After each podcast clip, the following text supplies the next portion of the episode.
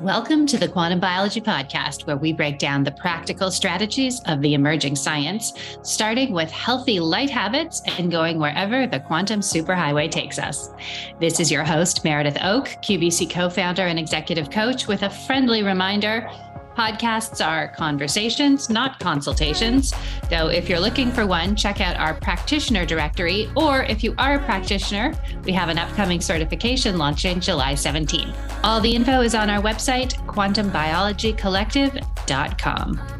In this episode, we sit down with Rachel Tudor, a former ballet dancer who became a practitioner and internationally recognized presenter on fascia and biotensegrity, a new paradigm of anatomy that is based in a nonlinear understanding of the body as a holistic organism. Rachel's 30 plus years of experience working with the gradual healing processes of the body ended up saving her own life when she was struck down with a full scale debilitating autoimmune reaction to a pharmaceutical product in 2021. This conversation covers Rachel's journey to understanding the body at a quantum level and the patience and perseverance it takes to stay on the healing path. Enjoy. Hi, Rachel. Welcome to the podcast. I'm so happy to have you. Um, Hi, thank you.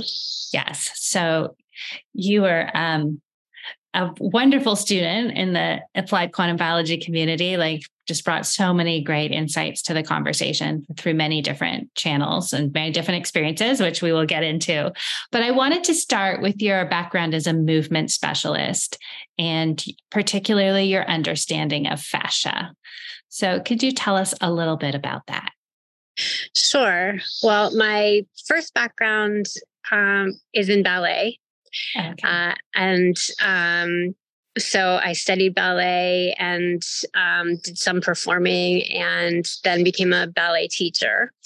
And from there, I um, encountered Pilates, like many dancers do mm-hmm. and studied Pilates and certified in Pilates. Um, and all of that led me to, of course, wanting to understand more about the body. Uh, I think, especially if you're going to be teaching, that's a much different thing than doing yourself. Mm-hmm. mm-hmm. Uh, and so I really wanted to dive more into anatomy and um, kinesiology and things like that. Uh, so I started a lot of classes in self education when that how that was concerned. That uh, led me to fascia, and um, fascia. Gosh, probably back in the early two thousands. You know, uh, um, when Anatomy Trains came out, uh, Tom Myers' book Anatomy Trains, the very first edition. I would say that was my first foray uh, deeper into the world of fascia. Okay. I think it's a lot. So I just people- want to pause for a sec for someone who's new to all this or who's not in this world. What is fascia? What like what are we even okay. talking about here? Sorry. no problem. I'm like, wait, doesn't everybody know? no, I you know, I was thinking I just jumped right in there and I'm like, well, you know what? There was a time not so long ago I couldn't have told you what fascia was. so. Right. Well, and I would say still, you know, you'll get you'll get some argument about what fascia is depending on who you're talking to. That is um, true. Okay. Yes. um, what I would how I would answer that question is that fascia is um, the it's what makes you basically fascia is connective tissue if you want to call it that um, that goes from macro to micro. So it goes from just under the surface of your skin all the way down into the depths of every cell. So it is your communication organ and it connects absolutely everything from you from cellular level all the way out to just underneath the surface of your skin. So if we were to take absolutely everything else away and just leave your fascia, there you would be. Right. yeah. Right. So that would be my definition of fascia. Uh, okay. Yeah. It, I think it's metaphor. So I think of it yeah. as like the quantum superhighway of the body. yeah. I think of it but I don't too. really know the yeah. technical details. Yeah. I absolutely So thank you for supplying those. Sure. I, and I absolutely think of it as that too, because that's what it is. It is right. the organ of communication in multiple ways. Uh, okay. From, you know, from, and I think the more you study quantum biology, the more you understand that the basis of all of that is quantum. Right. Right. And so, how does the fascia relate um, in, re- in regards to our muscles? How do they work together? Well, also, you probably get more than one answer for this. Okay. uh, but in, in my world, in my view, um, yes. muscles are basically a part of fascia. So muscles are nested in fascia. Muscles are um, completely surrounded by and infused with fascia. Um, and um, muscles are tensioners. So to okay. me, in terms yeah. of movement, right, yeah. muscles are tensioners. Uh, and they provide information and communication in terms of a relationship of tension and compression in the body. So now we're getting into the world of biotensegrity or fascia integrity, living tensegrity, um, you know, cool. different for the same thing, where you're you are one connected whole. That's all you have ever been, and this leads you into the studying of embryology and how we mm-hmm. develop. Mm-hmm. Um, and, here is where also some people will um, will say, you know, even the name connective tissue is misleading because nothing actually connects to anything. You're just one whole integrated being and that's all you've ever been um wow. so languaging you know just like with, yes with biology, i'm getting chills hearing you talk about it that way yeah, yeah, So just like quantum biology is a new paradigm and mm-hmm. it requires new language. Um, yeah. This idea is also the idea of biotensegrity or fascia integrity is a new paradigm of looking at connectivity in the body and and also requires new language and that gets hard, right? Because you get stuck in old language trying to describe something that's yes. a whole new way of viewing something. Yes. So and even yeah. the questions I'm asking, I'm asking them from a, com- a compartmentalized view of like, what does the fascia do and what do the muscles do and how do they talk like, and how are they connected as though they're separate things. And right. this view is that we're all just, it's all one, one, one, one living, one. one living system. That's it. exactly. I love it. Okay. yeah. Okay. So getting back to you were sort of telling us your story of how um, you came to learn about fascia. So now I understand the um, principles that you're working from. And okay. so where did so where did you go next? So uh, as I started to study fascia, um, I basically got stuck a little bit because I was like, okay, uh, you know, my my first study of the body had been from a biomechanical point of view. Then I started to learn more about fascia and that level of connectivity for me personally and, and other peers that I know um, lead you into a place where you're like, well, that doesn't make sense anymore. Uh, we can't be machines, right? There are no levers. There are no, uh, so um so now what? Right. Um and so that led me actually to um the study of biotensegrity. Um some people say like i said fascia integrity living tensegrity names for for the same concept of your one connected whole uh, based on relationships of tension and compression. Um okay. and uh the fascia is uh, really what what that concept um, is based on and is all about the more and more and more we learned about fascia and its different roles and its connectivity to everything um, the more that paradigm starts to make more sense. So um, that study led me into um, really changing the way I teach and the way I move and the way I think. Mm-hmm. and right and leads you down a million rabbit holes just like starting to study quantum biology does um, and uh, so through the help of of different um, mentors and things like that and and study um, my own practice and my own teaching uh, evolved i would say into much more um, uh, of uh, i'd say now an intuitive movement practice um, okay. just just you know the body knows right? right? we have that innate wisdom just like it can heal itself uh, it it can well i shouldn't say just like it's part of it movement intuitive movement is part of that innate knowledge the body has to heal itself and when we can get that intellectual mind we have about what's right and what's wrong out of the way and especially when we can do it in the frequencies of nature outside, right? When we're getting all mm. that amazing information that we need that heals us, that's when all the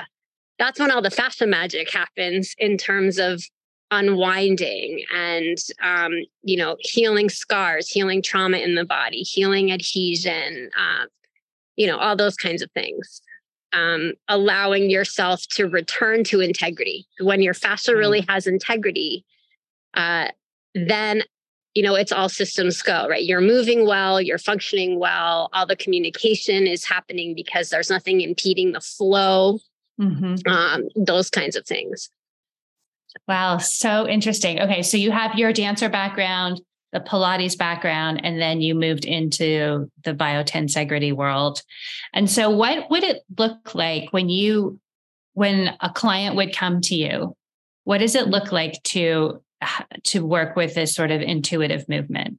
Like, what do you ask people to do? I'm super curious. okay. Well, the first thing that I do is take a comprehensive history. Mm-hmm. So, in that way, it would be, um, you know, more like going to, uh, you know, I am not a medical professional, but it would right. be more like that, right? right. Hopefully hopefully yeah where, you're taking a comprehensive history because all anybody has ever done or been or or any of that is all part of who they are in that moment in front of you coming to you for a reason for whatever reason has brought them there so the history um, is just tell me your story you know what has led you here and uh, then once I have some background, um, then through, you know, now I've been working as a movement specialist or some kind of movement teacher for over 30 years. So I think that's where experience comes into play. Um, I basically just kind of decide on a beginning course of action. Um, and that might look like um, making a suggestion of a place to begin. Let's say, you know, let's have you come and, and lie down on the ground. And um, I might suggest a beginning place to move or a beginning kind of a breath sequence combined with a movement or something like that. It's always going to involve um, some kind of pushing or pulling, push the ground away. Um, you know, if there are props, I do have props. I do still use some Pilates equipment, just not in a traditional way. And um, just based on what I'm seeing and um, the history I've taken, a lot also in terms of body language and what hasn't been said will tell you a lot as well. Um, setting the person up in a in a place that I believe um, will be helpful to them, imperatively will feel safe to them because they have to feel safe. Mm-hmm. And uh, and then just start to make some gentle suggestions about how to begin movement. Like I said, it could just be breath. Because breath is movement, um, and and then we just kind of start and see where it takes them and see what their reaction to it is. Um, some you know, some people just roll with it and it's great. They're very um, open and uninhibited. Other people, it's harder. You know, if there's a lot of trauma or things are stuck, people uh, can have kind of a kinesthetic amnesia sort of a thing happen and just need a little more guidance sometimes. Um, so it really depends on the situation. right. So yeah. that's what's so interesting is I'm hearing that it's and that's probably where the intuitive movement the intuitive piece comes in it's not a a prescribed set of movements. It's you right. work with the person and see what it, their individual need is based on where they're at and what's what you see exactly. happening. Yeah, okay. it's 100% individual. And um, it's not that there aren't necessarily some movement sequences that I might do or, uh, or, you know, certain setups or things like that um, with equipment um, to help somebody get started or to initiate certain kinds of rotations and counter rotations within mm-hmm. the body or um, to sort of get get things gliding a little bit in relation to other things um, but once we start somewhere, it's always going to be where does this person take it from here? And what is that going to lead us to next? Okay. So yeah. So interesting. Okay. So you're so you're based in this very um, intuitive practice of movement and this this very holistic understanding of the body and the fascia and the muscles and who we are is who we've always been. I love that. That's so beautiful. Um, and then, and now you're sort of entered the paradigm of applied quantum biology. So we'll get into how the path that took you there in a, few, in, in a little bit. It's pretty crazy, but I just would like for now just to layer on. You mentioned um, doing movement practices outside, and you know the benefits of that. So, tell us a little bit more about how you have expanded your already very holistic approach, how it's changed with this new paradigm. Well, for me personally, it's that I'm outside every morning during UVA rise right here in this backyard doing, uh, doing my own intuitive movement practice. Um, so, you know, in that case, I'm just out here, uh, you know, using maybe I might run down there and like climb that tree or and and see what happens or sing, you know, uh use the hill or something, you know, you just use your environment, right? Right. Um and so that it's always outside, that it's specifically during the time of UVA rise is something. Okay, so tell us why. Uh, well, that's because I learned this from taking your course, and you know, Carrie and all all the great people involved in QBC and quantum biology, um, because of all of the I like how Carrie calls it neurotransmitter magic that happens during UVA, right. where the signaling of the light tells our bodies all kinds of important things about uh, what chemistry to turn on and off during that time. Okay. So, yeah. So the UV, so the UV light is sending signals to the body, and then the body's movement is creating signals within the body and that it's all working together. Exactly. And I remember taking from um, Carrie and her talking about how important she felt walking during UVA rise was, mm-hmm. UVA rise, excuse me, was. Um, and uh, but when I first started doing this, right, I couldn't walk. And so right. uh, I was just out here, you know, like wiggling like that. like and so that right. evolved that evolved for me into my full intuitive movement practice being out here during UVA rise. And so i personally right. do that instead of the walking at that time but okay.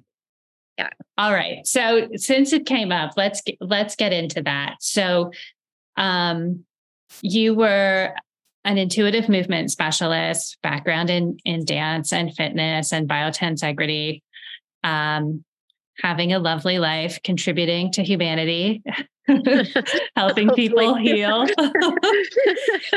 um, and then uh, just trying to think what words to use here. So, uh, as part of the pandemic response, it was suggested that, uh, you know, it was suggested to most people, or more strongly than suggested, I would say. Anyway, you ended up getting some injections. I did. Okay. Yeah. So then tell us what happened. So this would have been March and April 2021. Mm-hmm. I got um, two. And uh, after the first one, I did have an adverse reaction. I had a lot of vertigo. And that hap- that lasted for about two weeks. I was working with a naturopath at that time who put me on a protocol that was mm-hmm. supposed to help with any kind of reactants. Okay. And um, so, and you know, these these injections are supposed to be a month apart, right? So um, I went on the protocol for two weeks. I had terrible vertigo. And then uh, it seemed to me the protocol worked because I got better. And so now when I tell this story, I'm like, what was I even thinking? I know. but I know. Um, but so then I went ahead and did and did the second one a month later.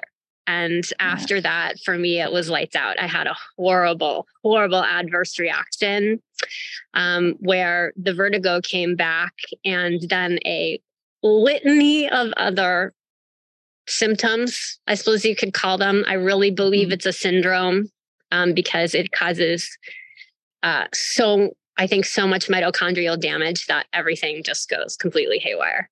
Um, and that's right. what happened to me. So that was in April of 2021. Okay. Yeah.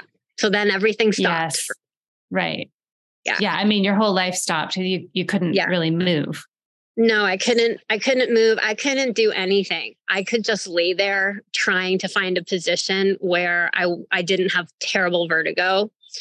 Um, so I can give you a list of symptoms, which I always have to read because there's so many. I feel like I'll forget yeah, them. For so sure. I wrote them down. And this um, happened um, like immediately. So it was like you you got you got your second shot. Yeah. Um, which you know we you were explicitly told would be okay. Yeah. So, you know, of course, we all understand that. Um, and then was it like that day, the next day, the next week? Like when did you start feeling?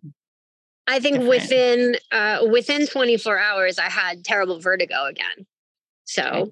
you know, basically just boom. And um, then within a few days, uh, I had um, all the things I'm going to tell you. Okay. And then they actually continued to get worse for about the course of a year. Um, and I had some, um, you know, some things that would get a little bit better, and then something else would get worse, and then it would kind of switch around and stuff like that. But then for the course, basically the next year, um, I had all of these, all of these things happening. So um, I had chest pain right? Very common. Mm-hmm. I had chest pain and I went to the ER actually. Um, they determined I wasn't having a heart attack or a stroke, and then they sent me home. Um, continuous vertigo. I had a lot of fevers, terrible nausea, which also comes with vertigo. Um, I had excruciating headaches. And along with that, this heaviness, like your head just weighs a million pounds. um, okay. I had chronic nerve joint and connective tissue pain. I mean, to me, those aren't separate things, but right. You know, we have to have a language. So yeah. Um, I had internal tremoring. So that's where inside you kind of feel like like when your cell phone vibrates. Yeah. But, but it's but inside your body. Inside your body. Yeah. Oh my goodness. And it's just okay. constant, constant. Like, you know, I'm doing this, but it doesn't necessarily show on the outside, but you feel it inside. Um, then I had incapacitating brain fog, couldn't think at all. Um, debilitating fatigue. So you're so tired, it would be like your house is on fire. You can't get yourself up and out the door to save your life. Like that's how tired you are. Um, wow. Then I had neurological changes. Um, so like acquired um, acquired um, TBI, basically. And uh, wow. So you had so, the the symptoms of TBI, even yeah. though you didn't hit your right. head. Right, exactly. Okay. So I have vision impairment, couldn't think, cognitive regression, speech impairment, like couldn't talk, couldn't find words. Um, and then I had histamine pathology all the time. hives, rashes, all different kinds of things. Um, and then finally, on top of all of that, I ended up with an autoimmune diagnosis. I had antibodies that looked like lupus under the microscope. Oh my God. It's so, like your entire body went into chaos. Yeah, I think that's exactly what happens. So it's like not just one thing happens to you, but all systems go haywire. I think now that I can look back on it and have the quantum biology lens to look through, uh, like we were saying before, I just think your mitochondria are um, so affected by it that you know there's there's no um, not no, but there's very incorrect. I guess you could say. I don't know. I'm struggling for language. This crowd knows what I'm trying to say. Yeah. uh, not good things are happening for you. yes. yes. So, and you don't have enough redox, right? Obviously. Yeah. Or it wouldn't be happening. So, right. Yeah. And, and redox, generally speaking, would be sort of like our mitochondria's ability to keep itself healthy, like a very right. simple way I to put it. Think, yeah. I mean, I think um, certainly there's there's obviously not enough net negative charge happening, you know, right. in the body, or this response wouldn't happen. So, right. Yeah. That is absolutely. I mean, I've heard I've heard you tell this story before and I'm still I'm like, "Oh my god, this is this is extreme." You had like yeah, sort of every single system in your body basically started freaking out.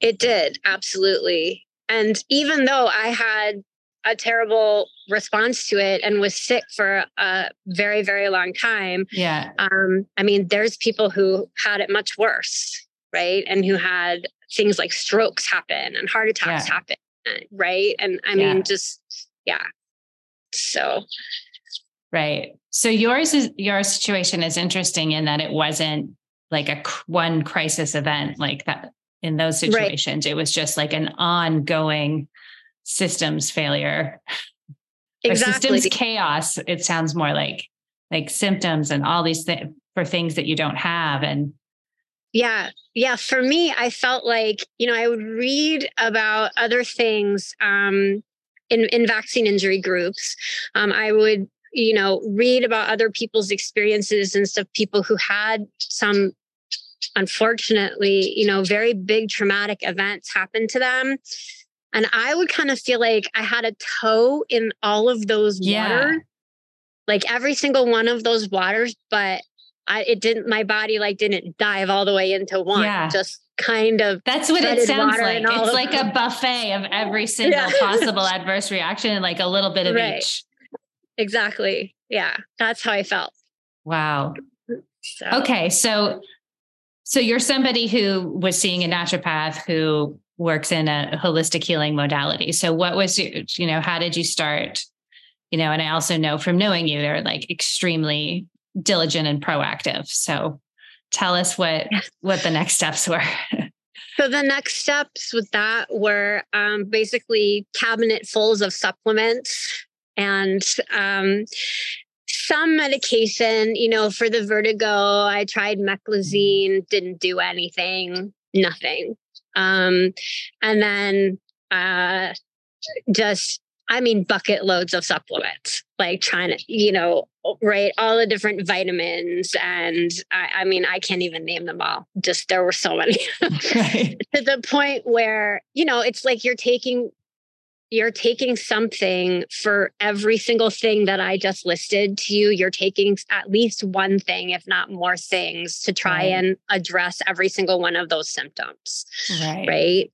So, in a way, it's still a reductionist view. Yeah. Because it's like, okay, for vertigo, we're going to do this. For yes. for the headaches, we're going to try. Right. You're still treating the symptom. right.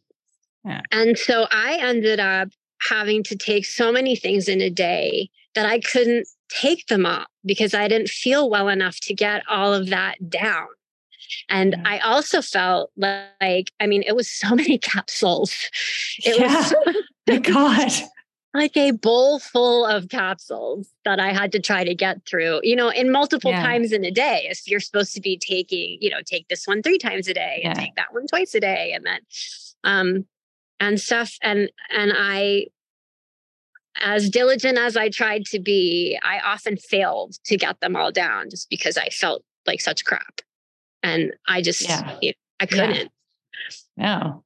Um, and so like I said, I mean, I, I had a little bit of, you know, some things would get a little better and then something mm-hmm. else would get a little worse. And, um, but it was that I was constantly very ill and, you know, too, too ill to work, too, couldn't really live.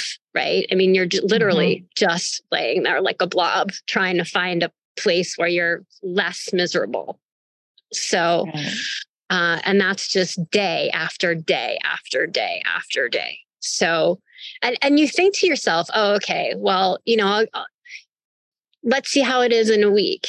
Well, the week goes by. Okay, another week, another week. Yeah. And the next thing you know, you know, five months have gone by and you're like, ah. Yeah. yeah. this is not getting better. Yeah. so, yeah. yeah.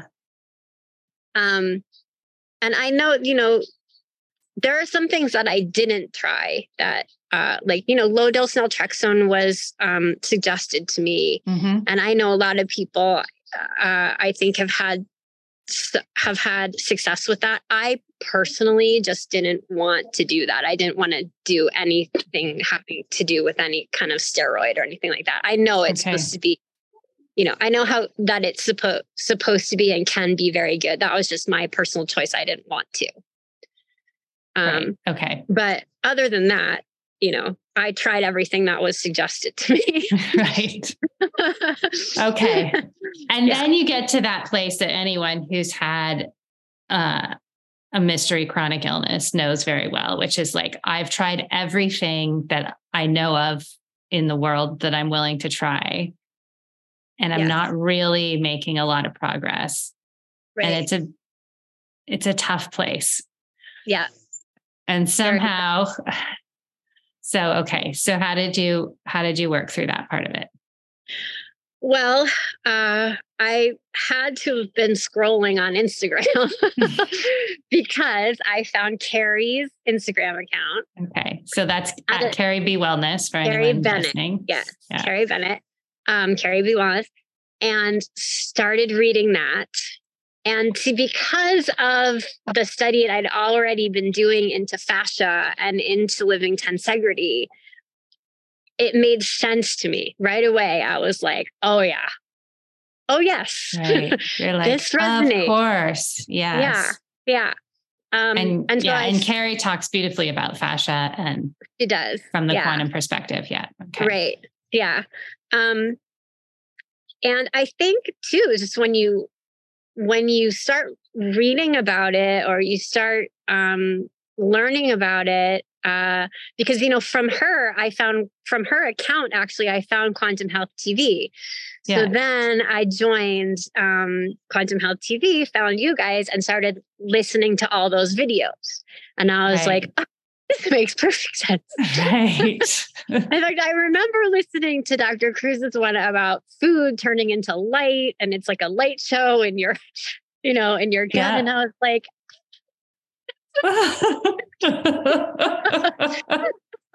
so I remember that very clearly. yeah. Um, and just yeah just made so much sense so i thought well i have to just learn more about this because uh you know and how do i apply these ideas and stuff like that so um, so the very first thing I did was take a workshop from Carrie mm-hmm. um, and then Carrie and Corey because they were doing workshops together. Um, so I took uh, a few of those, and like I said, I I listened to everything on on Quantum Health TV, um, and uh, at the same time, or not the same, but a very similar time, I also found Veda Austin, who has a mm-hmm. water crystallography technique, and uh, that cool. also goes perfectly with with yeah. quantum ideas. Um, yes, yeah, and, her work is uh, so amazing. Yeah, yeah, yeah, uh, and so through both of those things, I basically started into quantum protocols and um, started a uh, started basically making my own frequency medicine using Veda's crystallography technique. Um, okay. And, All right, so let's. Uh, I just want to break that down a little. So you, you say quantum health strategies. Just give yeah. us a quick overview of what you mean by that. So this was so at this time I still couldn't walk, but I knew I had to get outside for sunrise, UVA rise, UVB rise, and sunset. Okay. So my husband carried me out here and uh, he would actually make me a little nest. Like he would put pillows and little blankets at, right here and uh, just carry me out here. and uh, I would have my feet on the ground, my hands on the ground. Um, and I would just lay here for hours. So, uh, you know, so at first, right, I would have to set my alarm for sunrise and come out. And then I would be out here for, I, I don't know, probably 15 or 20 minutes. Um, you know, there's some other things I knew about already too through the study of fascia.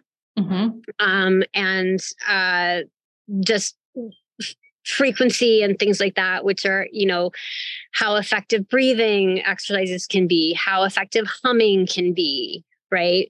Um, that you want to try right. to move any way that you can. Um, so the um, humming is effective because it's a form of movement for your body. It's a form of movement and it's also a form of frequency, right? Okay. Yeah. Uh, and so So it's like a like a self-generated healing frequency. Yeah, self-generated healing frequency. It's a vibration, right? Mm-hmm. Um, so it's creating oscillation. Uh, it's stimulating the vagus nerve um, yeah, it's doing all kinds of great things. It's it's releasing nitric oxide. It's doing all of these, you know, vasodilating and right. and doing all kinds of good things. Um, the other thing I haven't mentioned yet is that I'm a student of an energy medicine called Jin Shin Jyutsu, mm-hmm. which is a touch practice. You could liken it to acupuncture, but it's with your own hands okay. or a practitioner's hands. And so, what's lovely about that is you take it with you anywhere you go. So it's a self help modality. Mm. So, um, so let's say you go to a Jin Shin Jyutsu practitioner and they help to determine kind of what you need help with energetically, what kind of flows you need. Yeah. There's always going to be a self help practice that you can do um, that, you know, they can show you what to do. Um, and then the more you study it, the more you can be self-determining about those kinds of things um, and uh, so that's something that i would do as well is um, you know whatever flows were being determined that i needed help with most at the time um, that's something that i would try to do okay. outside also so i was holding the jin jitsu flow humming yes you know and being outside in the early outside. in the early morning light right having exactly. all those frequencies sort of set your hormonal right. processes and your circadian rhythm and all the rest of it exactly and then okay. so then he would bring me back in i would come back out for uva do the same thing at that point because that's all i could do um, same thing for uvb because i want to say when i first found carrie it was it must have already been when UVB was here in my latitude because I live north. And so yeah. there's not always UVB. Right. Um, and then um, do the same thing around the sunset hour. So instead of just being a blob inside, you know, uh, trying to find a place, you know, just to have some level of of comfort or yeah. life or whatever. Um, I was like, well, might as well just do that outside. Do it so, outside. Yeah. yeah. So I started doing it outside and um and that ended up working. That ended up changing everything. Wow. So So yeah. what was that trajectory like? So the key so the key change that you made was to I guess you you also like got rid of all the artificial light in your house after after sunset and then yes. put your physical body in the natural light during the day. Yes. And so so what started to happen? I would say um, that slowly, slowly, um, but surely, um, the symptoms started to lessen. Okay. So it wasn't, you know, it's not like go outside and do this for a week and bam, you'll be better. um, but it's, you do it consistently every single day. You do the best you can with it. Um, like you talked about, you also do all the things to protect the rhythm that you're in training with your lifestyle inside. And um, then slowly but surely, like I was saying, things start to things started to improve. And one of the big things that actually also helped my vertigo improved was Jin Shin Jyutsu. It was being able to go to my practitioner again. And there's a specific flow. It's actually called the dizzy flow. And uh, once I was able to get into her and have the dizzy flow um, a few times, um, that made a major difference in terms of right. how much vertigo that I was dealing with. But see, to me, all of these things were coming together because they were all starting to happen at the same time. Right. So I think the efficacy of, of those kinds of modalities is increased if you're also living a circadian life. Right. Yes, absolutely. So it's like getting the circadian rhythms aligned getting some charge back in your body gave you enough energy to be able to at, go back to the practitioner, which helped right. alleviate some of the other symptoms. that that modality helped with the dizziness, which gave you more energy to. So you're, you're right. on more of a virtuous feedback loop than a exactly downward spiral. right. Okay. And the other thing that I personally did was go off everything else I was taking because I wanted to have a baseline of what could my body do for itself on its own. So I stopped all my supplementation and just said, I want to see what happens um, in terms of being outside, light, grounding, right? Yeah. Uh, all of those frequencies. And like you had mentioned, um, doing everything I could inside as well. Uh, you know, Wi Fi off, changed all the light bulbs, um, blue light blockers, uh, turn on my yeah. screens red, right? Uh, pulled my bed further from the wall. Um, we lifted the the head of our bed too by a little bit. Put furniture risers under them. That helps with lymphatic flow, hmm. um, which you know, is part of what's happening in the repair processes at night. So we did that.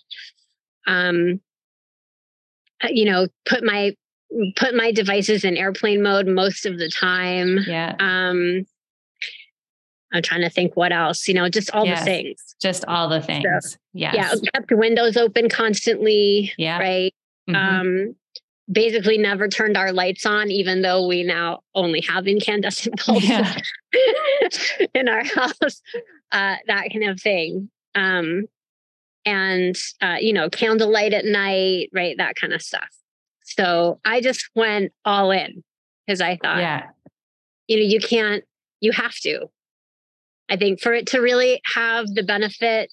Yeah. Uh, and when you're very, very sick, I think it, it, you're either going to make a full commitment to it and do it and see what happens, or you're not going to really know.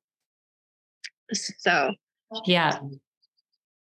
Yes, and your your commitment is was full on, and it's you know it's so interesting to me that you had the commitment, but also the patience to give it time to work. And it sounds to me like you created a living environment for yourself that was conducive to your healing, as opposed to a living environment that was adding any extra layers of stress that your body needed to fight against. Right. Absolutely. Well, I think part of having the patience is from what I do, I understand that change takes time. Right. especially working with fascia, you know, fascia change is is slower and it's different than muscle. You know, we can change muscle pretty quickly, right? You can change yeah. muscle fiber pretty fast. Yeah. Um, but changing the fascia, even though it has longer lasting benefit, takes longer. You know, right. take you know you can be looking at six months to two years to really bring on um, long lasting change in terms right. of the structure of your fascia. So, uh, and what I do you do differently to restructure fascia compared to, say, building up muscle? Um, well, you know, you can build up muscle like uh, all you really have to do is pick up a dumbbell. yeah. right. That you yeah, feel like lift, heavy lift something heavy and your muscle will, like get, will you know form. I mean? Yeah. It's not going to take you very long to see the muscle fiber change. Yeah. Right. And to to see that you've added more protein into that tissue, basically, right? To right. see that you've enlarged it. Okay. Um, uh, but in doing that, at least in my world, um, I mean, that's all you've done. You've just made it, you know, you made it bigger and you've made it um, a more, a little more of a tensioner. Okay. Mm-hmm. Okay. Um, but in order for your fascia to really change, that's about patterning, right? That's about changing the patterning of how you move and the habits um, that your that your body has developed over time, right? Over the right. whole time that you've been you. So from the very moment you began to develop, um, and all the things that go into the patterns that we develop in terms of how we move and how our bodies are held together and that kind of a thing. Um, and so, what that repatterning looks like is uh, first of all that it takes time because it took you time to get there. So it's going to take you time to um, kind of unlearn certain patterns and then potentially relearn in a different way. Um, and so i would say it takes time and it takes um, you could say repetition. It is repetition in a certain way mm-hmm. um, but the movements itself aren't necessarily repetitive. Right. So uh, yes. Yeah. So consistency, yeah. even consistency, like, yeah. right. And and and with what I do, it's all about rotation, rotation and counter rotation. We're round beings. We're toruses, you know, yeah. the geometry of okay. a torus. Um, we're basically so that's the donut. where it's like hollow in the middle and then it comes out around exactly at articulating shapes, but okay. That's right, yes. correct. And so, so implosion, explosion, implosion, explosion, right? All of that. And um, I mean, we're the, our gut tube is you could think of a donut. That's the gut tube is the hole. Mm-hmm. Okay. And we're just one connected thing around that tube it looks like we have levers and it looks like we have you know we call them appendages or whatever but mm-hmm. we're not we're we're just one round thing right. right we're one round thing and um, that is in constant communication uh, with our internal and external environments and within the roundness of us are all of these other spiraling roundnesses that um, that counter rotate, right? And counter glide. Right.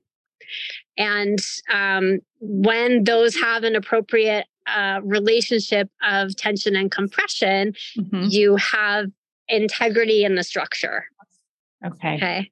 And right. so they basically the donut holds itself the way that it was meant to. Okay.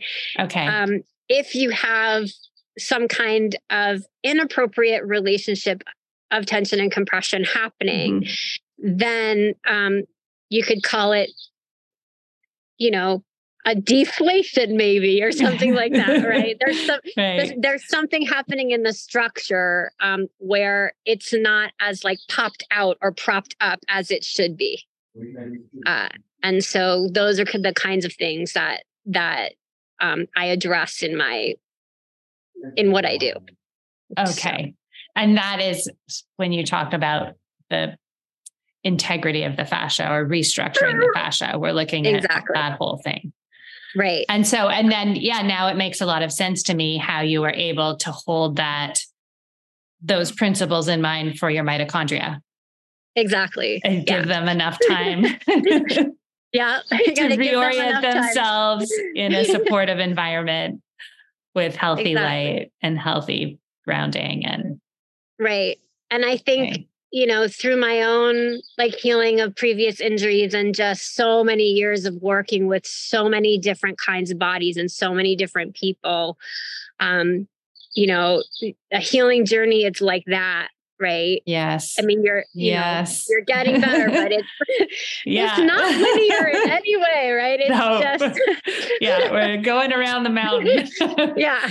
Yeah. Right. And there can be times where you sort of feel like, and then a yeah. little bit you're like oh okay so um yes. you just gotta hang in there you just keep doing keep doing and doing and doing and have some faith you know so but i think that at that point too it's like any um anything that makes you feel just like like anything is improving is so exciting yeah. after so long of just nothing happening Yes. So, and I yeah. can remember even before um, I found anything about quantum health, uh, just anytime that it was really nice outside, I would be like, take me outside. I want to go outside.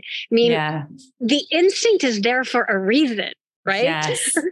yes. Especially when the sun is shining and it's yes. a beautiful day, all we want to do is go outside. Yes. So, yeah, yeah our bodies like, okay. know. They're like, they we're do. craving that. Yeah. Right. I did. Yeah. I was talking to um, Laura Kissman on a podcast, and she was saying, yeah, before she knew anything about anything, there was one time that she just she went like cross country skiing in her bikini she just like mm-hmm. she just like i just had this urge to like have as much as my body in the sun as possible right yeah it's, i think all of us do especially when it's beautiful out like i mean there's we have that built in and the one once you start to learn more about quantum biology, you're like, oh well, duh. Yeah. right. Just like we, duh in big letters. We evolved, we evolved as beings of light, under light, in light and darkness. But, yeah. Right. But when you're not, you know, necessarily um, immersed in that, it's just okay. Um, if we believe in intuition at all, right? There's mm-hmm. got to be a reason why when weather is like this, uh, you know, like I'm having a beautiful day here today, yeah. all anyone wants to do is, you know, not go to work, not do anything, just grab their bathing suit and run outside. Yes. yes, it's yeah. all the cells in our body calling. right. Calling us home. Right. Right. And I I've been wondering about this too. You know that so many people now are are living a life unfortunately that's so deprived of those natural frequencies mm-hmm. um, and we hear a lot about people end up afraid of the sun, right? Because what do they do? They don't they don't really think that you have to be smart about sun exposure necessarily. Yeah. Um, when you're talking about no sunscreen, no sunglasses, all of those things. And they're following their instinct in a way when they mm-hmm. go on vacation or something, or it's a nice day, and then they run outside for hours at the brightest time of day you know in a way their instinct is pulling them out there but it but because of the lifestyle they're so unprepared for all of that yeah. information right? Yeah um, then it's leading you know into them burning and right all the stuff that we know about but that's unfortunate I feel like. And that is also a good point for someone who's new to this listening is yes, there is a, a safe way to to go outside starting in the morning and not, you know, yeah, not putting virgin skin in the noonday sun, right. exposing it to the infrared in the morning and, you know, building up building up a tolerance and right. Yeah, not eating processed food and then drinking a bunch of alcohol and going in the sun, all these things. right. play a role for sure. I'm sorry. no problem. my phone by accident. So, because I'm excited about it, so I wiggle around. Yeah. oh, so amazing. So, do you have any like any final thoughts, Rachel? As like to wrap up this story. And I'd love, I think we'll have to do like a whole other podcast on the crystallography. oh, I, I want to go down that rabbit oh, hole, but I feel like we've covered a lot of ground.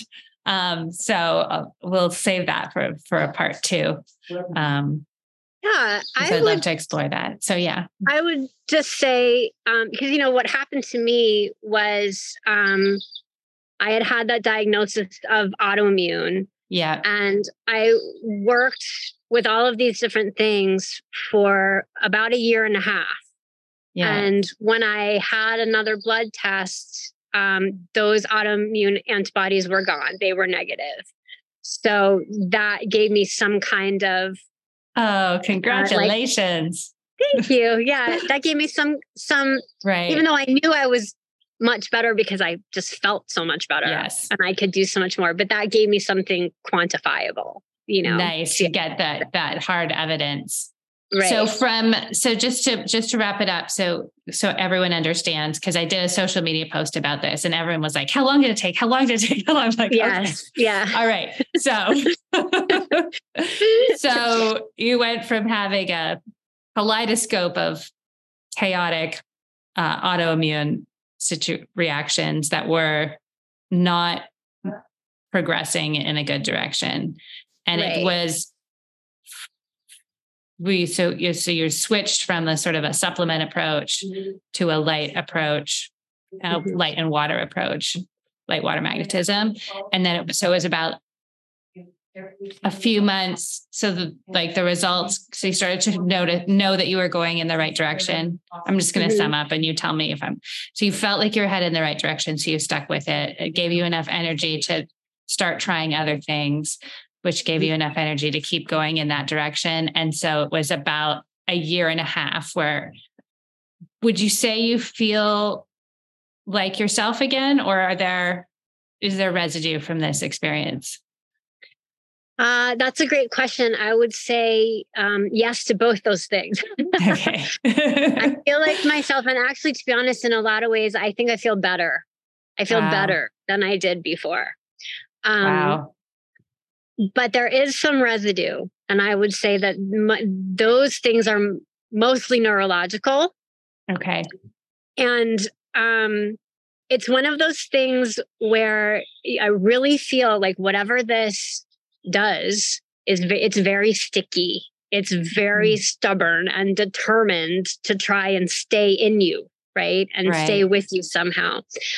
Um, and so I think just you just have to keep at it and keep at it. Just right. keep doing the protocols because that is what is that's what healed me in the first place. And that in my mind is what's going to continue to heal me. Yes. And every time I talk to you, my dogs start barking. Hi, guys. you join the podcast too. um, and so, uh, like last time I talked, we were talking was the 2nd mm-hmm. spike protein special that mm-hmm. you guys did.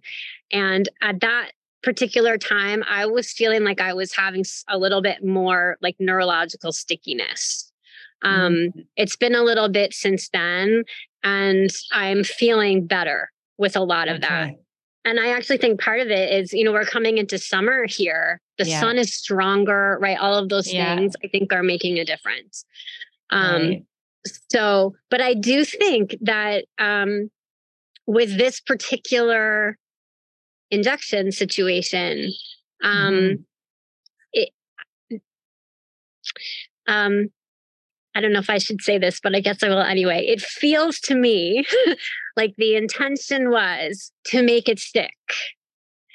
And uh, and it it takes a lot of diligence to to to get it to let go, to keep that from continually happening. Okay. Like to at some point move out of your system whatever is in there that's Right. Yeah. Continuing to cause problems. Yeah. Yes. But I, I also believe nothing is going to overpower nature. Yeah. So no matter what, no matter what the hubris of humans tries yes. to do. I know. We're um, so dumb. Tries to, yeah, tries to destroy or try or whatever you want to call it, right? Um, yeah. nature will always win in the end. So beautiful. Yeah. well, so that, I just, yes. you know, get out there and, out and there. let all of let all of those frequencies do what they're supposed to do. Your body does remember that. Don't don't think it doesn't. It does. It does. We'll go outside and hum in the sun. exactly. you know, bounce around. And if you can't bounce around, this is how I started. Wiggling your like, fingers. Yeah. Wow. Yeah. So Oh, Rachel, thank you so much for sharing this story. Um, and thank you so much for for being the person that you are to come through this and um, share the wisdom that you learned and give other people who are struggling with autoimmune situations from whatever the cause may be to some hope because it's tough. It's there's so many things happening now and there's just not a lot of answers. So yeah to hear someone who found some who found them and can and that's the other thing is like where there are answers sometimes it's it's subtle and gradual absolutely so appreciate yeah. that perspective of yours yeah yeah thank you so much for having me okay it's beautiful and i look forward to part two oh me too we're getting to your water about, healing yeah for sure. I mean, I could talk about any of this all day, but especially the water. I love the water. So okay. Well, we'll get that on the book. So everyone look out for part two of this interview. Thanks, all Rachel. Thank you. This has been the Quantum Biology Collective podcast. To find a practitioner who practices from this point of view, visit our directory at quantumbiologycollective.org. If you are a practitioner, definitely take a look at the Applied Quantum Biology Certification, a six week study of the science of the new human health paradigm and its practical application with your patients and clients. We also love to feature graduates of the program on this very podcast. Until next time, the QBC.